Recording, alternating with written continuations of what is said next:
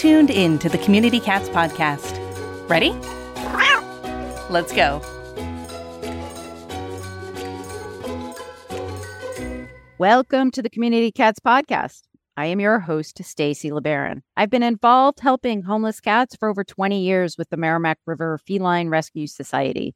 The goal of this podcast is to expose you to amazing people who are improving the lives of cats. And I hope these interviews will help you learn how you can turn your passion for cats into action. And today we're speaking with Joan Ranquet. And Joan is an accomplished animal communicator of over 30 years, an author, TEDx speaker, educator, and animal guardian. Joan's hands on animal communication and energy healing processes troubleshoot behavioral and medical issues, stimulate healing in conjunction with conventional treatment and deepen her clients' abilities to care for and understand their animals. Joan believes the capacity to attune to animals and work with them energetically is not a gift for a select few, but an innate ability we can all access with guidance. She teaches down to earth skills that enable her students to communicate consistently and confidently with animals. Clients include hundreds of thousands of animal guardians, animal trainers, barn managers, veterinarians, sanctuaries, wildlife rehab, and therapeutic riding centers, as well as everyday pet owners. In 2008, Joan founded Communication with All Life University, a program that offers beginning through advanced training and certification in animal communication, energy healing, and nature and wildlife. Her TEDx talk, The Rainbow Bridge Animals in Transition, has 377,000 plus views, and she's been featured in dozens of media outlets, including The Hollywood Reporter, Pet Nation, Dateline NBC, The Today Show, Good Morning America, Animal Planet, and more. Joan, I'd like to welcome you to the show. Thank you so much for having me. So, Joan, first and foremost, how did you become passionate about cats? Well, I guess my mom, we I had a horse. I had horses and my sisters had horses and we had dogs. And I was obsessed with cats at a young age.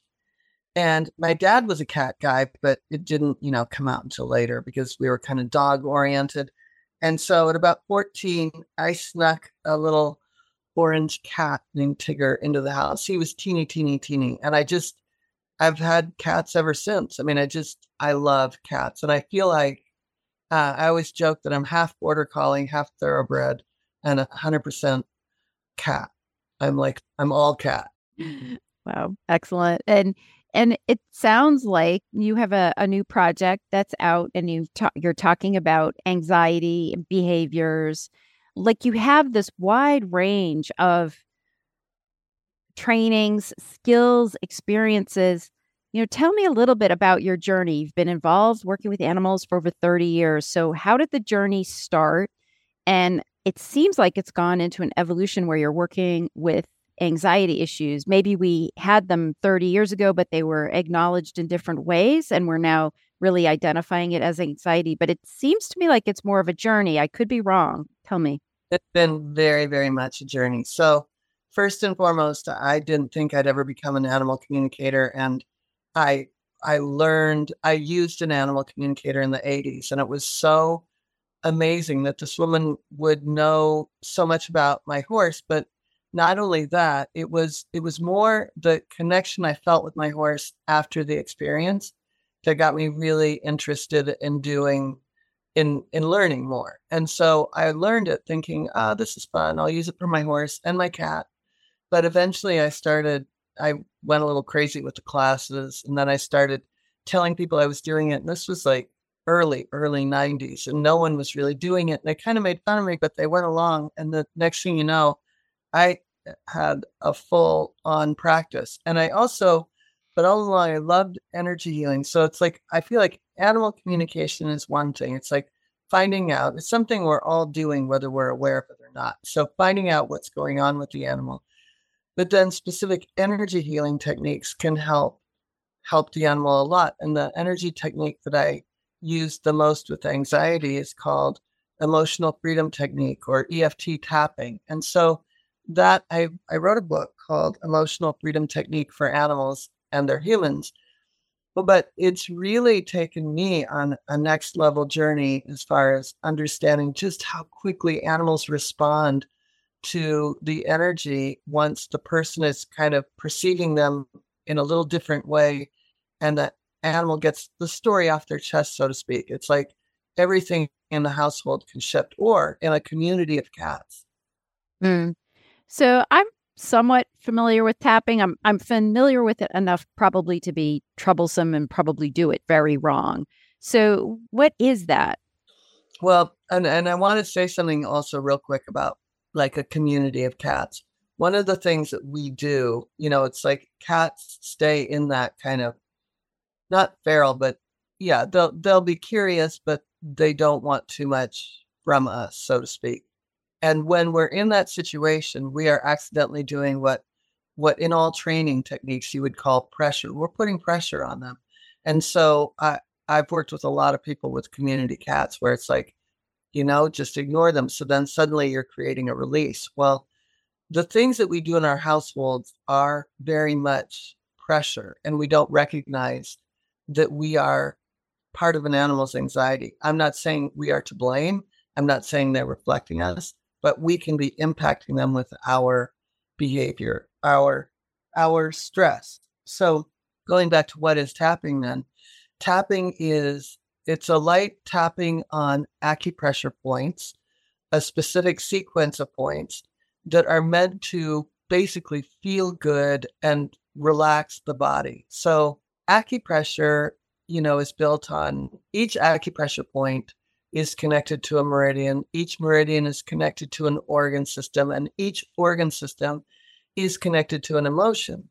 So, as we're, I always say that when we're tapping, we're going through a challenging story. We're telling a challenging story while tapping lightly on feel good points. And eventually, the trigger starts to lessen and it's not like the cat is going to forget the story, but it's not going to be as charged by it. When you are working with animals, how do you detect their anxiety or the the energy around them? Um, do you you feel it? Is this something that's a practice that you have to learn? Uh, we've heard so much about how cats don't show pain, and you know i would assume anxiety would be in there too like until they get to the point where they're pulling their fur out or something like that but that's at really Uh, at the end that's at the end of the road right so how do yeah. we become proactive and see some of these signs earlier is that the skills that you have can they be applied absolutely i mean you know i think that for one thing anybody could sit down and get quiet for a moment and just breathe for like 10 breaths and then just get a sense like, is my household stressful? Is my cat living her best life? What, what, what have we got going on here that I could do that could make it easier for the cat? I mean, one of the things that we see the most that doesn't get diagnosed is interstitial cystitis, you know? And that's something to me that you, so here you've got a swelling in maybe the bladder or the urethra, and all it takes is the least amount of stress, and they're peeing out of the box. And those are the cats that get returned over and over and over again. And all somebody, it's not a urine test like um, a UTI. It's actually um, there's some other tests that they do, and it's it it's so simple you know, you could do some omega 3s, you could do some things that bring the swelling down, and then, you know, recognize that you could make some shifts in your household and help the animal be less stressed. But yeah, they are great maskers. So that it's a tough, it's tough, but it's it's a matter of kind of getting quiet and navigating your household.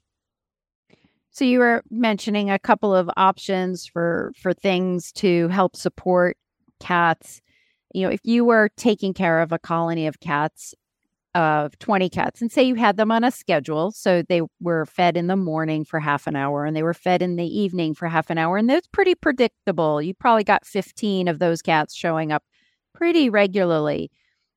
You know, is there something that you would encourage that we do? We worry so much about these cats, but yet we have this distanced relationship. Is there something that we should do even during those feeding times, maybe to help with balance, getting the energy better?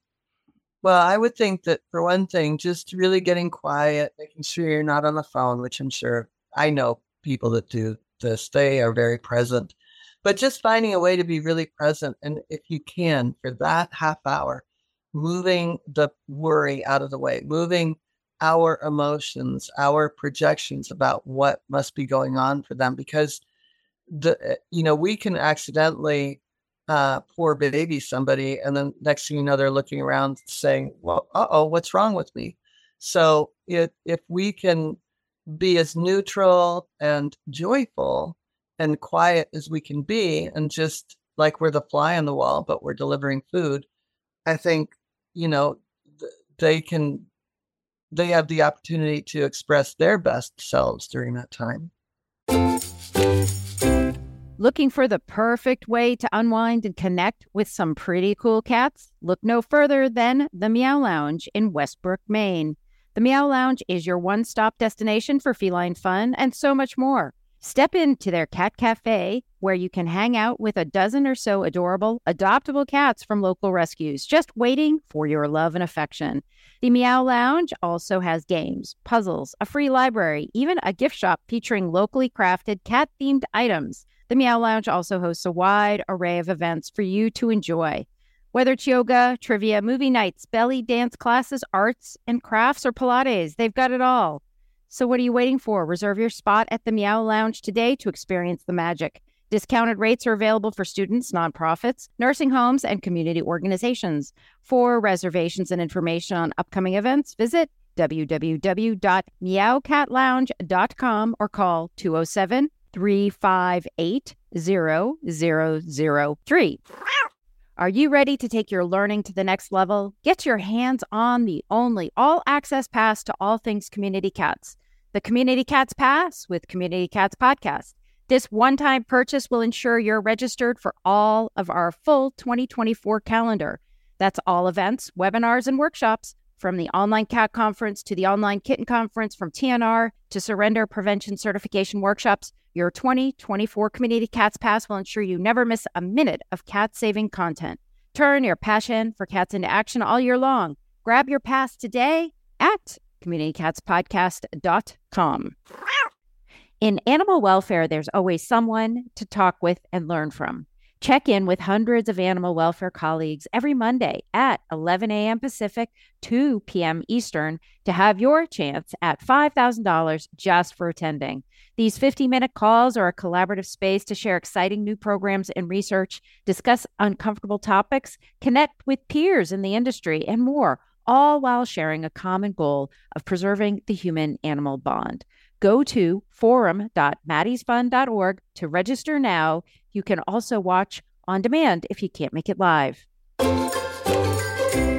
One thing that I've always thought when I'm out there with community cats and and really enjoy the I don't know the individual stories that they all have and as you said having that sort of peace and letting them create the narrative and own the narrative of that home life versus I think in an indoor environment we as people we're creating the narrative of what the home life is like and so i think that's sort of the difference between the two environments and we have to be able to acknowledge that and and understand that and i know it's very hard for many people emotionally to see outdoor cats and and have that worry and you know maybe you release it there but also i think maybe you go home and you try and release that worry because that's your your own worry. The cats aren't worried they're but fine. It's, but it's your worry. So it's what you have to work to take off the plate, if that makes any sense. Oh, it makes complete sense. It's it's what I my school of animal communication energy healing. This is kind of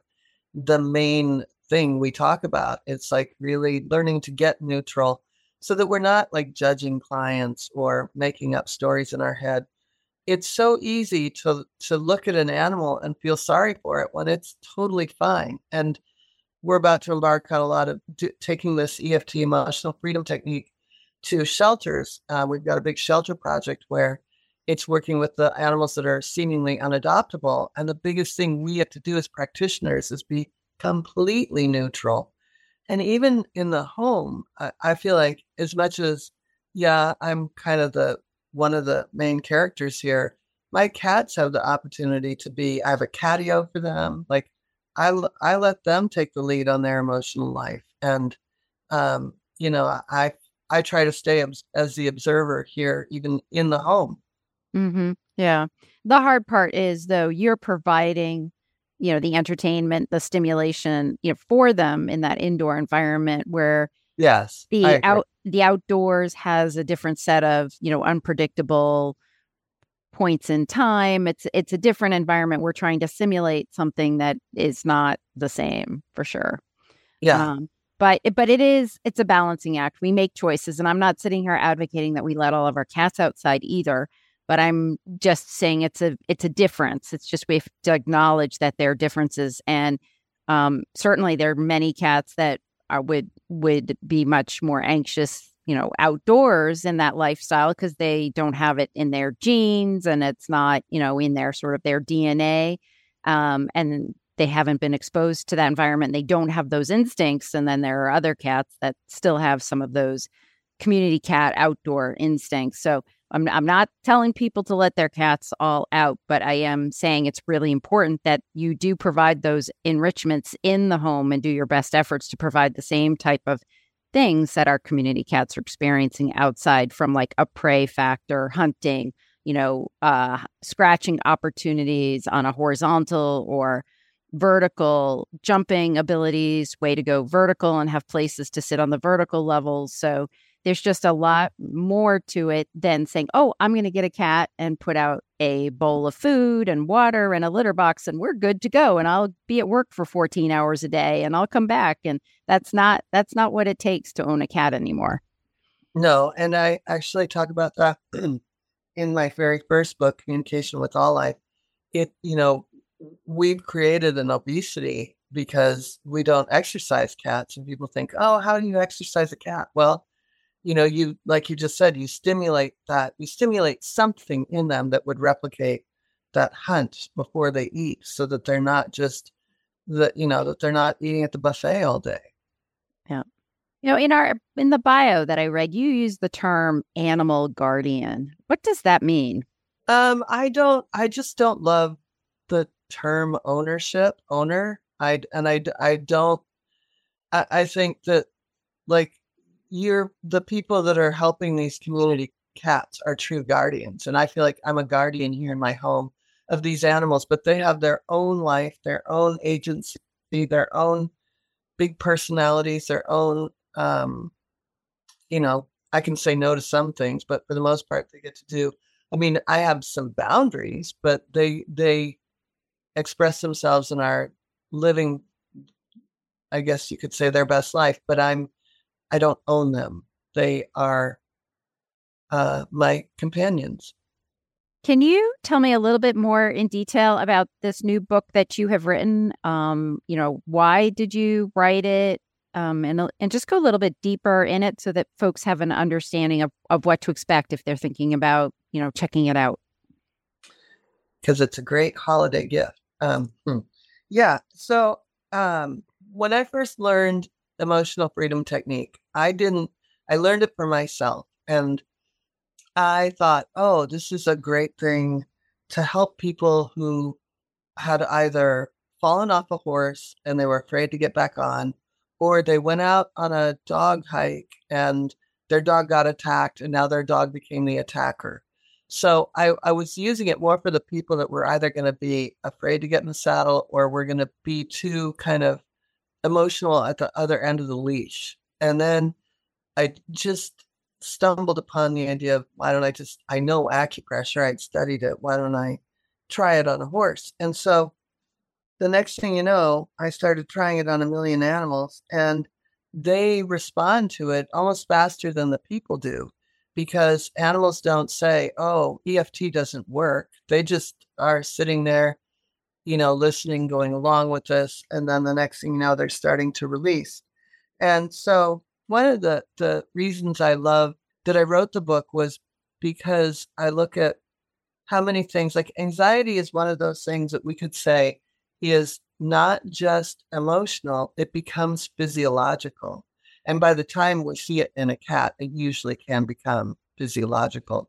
So, how could we stop that? How could we slow that process down so it isn't suddenly, you know, part of their digestive system or their urinary system? So, what could we do that's going to help animals to be completely relaxed?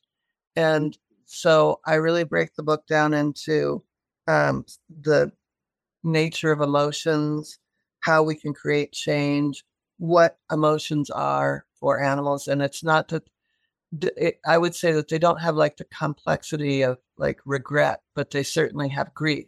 They have big feelings that are so deep so it's important to recognize that we can keep uh, at this very simple for them and really have a lasting release of an emotion if we don't complicate it with our stories but we humans love our stories so Anyway, I break it down into emotions, behavior, relationships and dynamics, wellness, end of life, and then just what can happen once you've started doing this. Does it does it stay? Do they do they stay healthy and happy or do they ever have a backslide? Things like that. So and you don't have to be an animal communicator to create the script, and I'm using the word script in air quotes.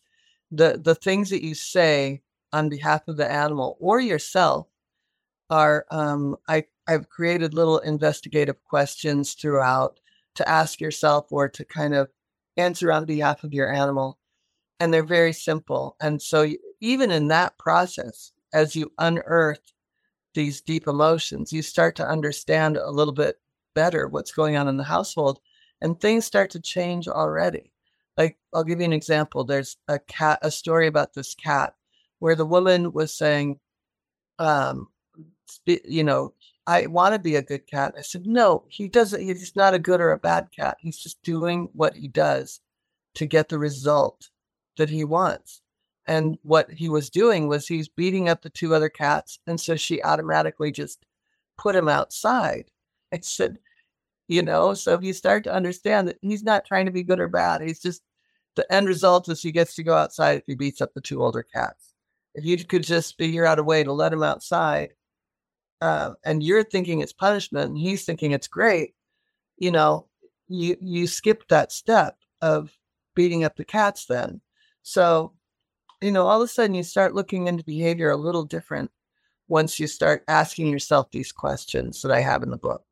Excellent. And if folks are interested in um, grabbing a copy of this book how would they find it it's in all of the places. So in Amazon, Barnes and Noble, a million other books a million. There's so many outlets and it'll be in bookstores.